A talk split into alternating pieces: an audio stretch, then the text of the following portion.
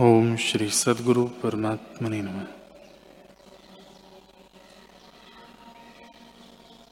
श्री वशिष्ठ जी बोले, ही राम जी, शास्त्रकारों ने शिव, ब्रह्म, आत्मा, शून्य आदि उसके नाम संकल्प रूप में कहे हैं।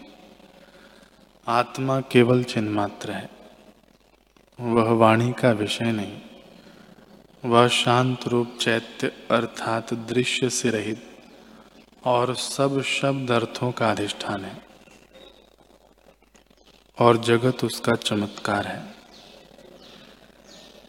हे राम जी, आत्मा में एक या द्वैत की कल्पना कोई नहीं, क्योंकि वह आत्म तत्व मात्र है और जगत भी आत्म रूप है।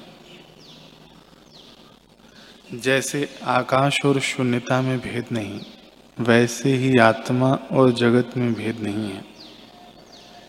हे राम जी यदि ऐसा भी किसी देश में अथवा काल में हो कि स्वर्ण और भूषण में कुछ भेद हो, अर्थात स्वर्ण भिन्न हो, भूषण भिन्न हो, तथापि आत्मा और जगत में भेद नहीं है।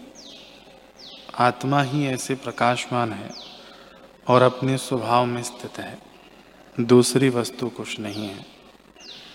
जैसे मृतिका की सेना नाना प्रकार की संज्ञा धारण करती है, परंतु मृतिका से भिन्न कुछ दूसरी वस्तु नहीं है।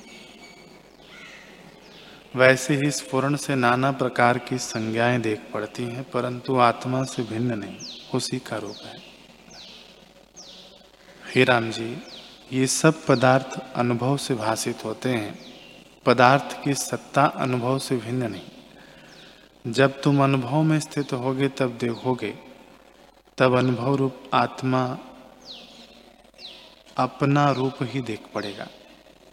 अपना स्वभाव ज्ञान मात्र है। उसी के जानने का नाम ज्ञान मात्र है। उसी के जानने का नाम ज्ञान है। हे राम जी, ज्ञान के बिना जो तप यज्ञ, दान आदि क्रियाएँ हैं, वे सब व्यर्थ हैं। सब क्रियाओं की सिद्धि ज्ञान से होती है।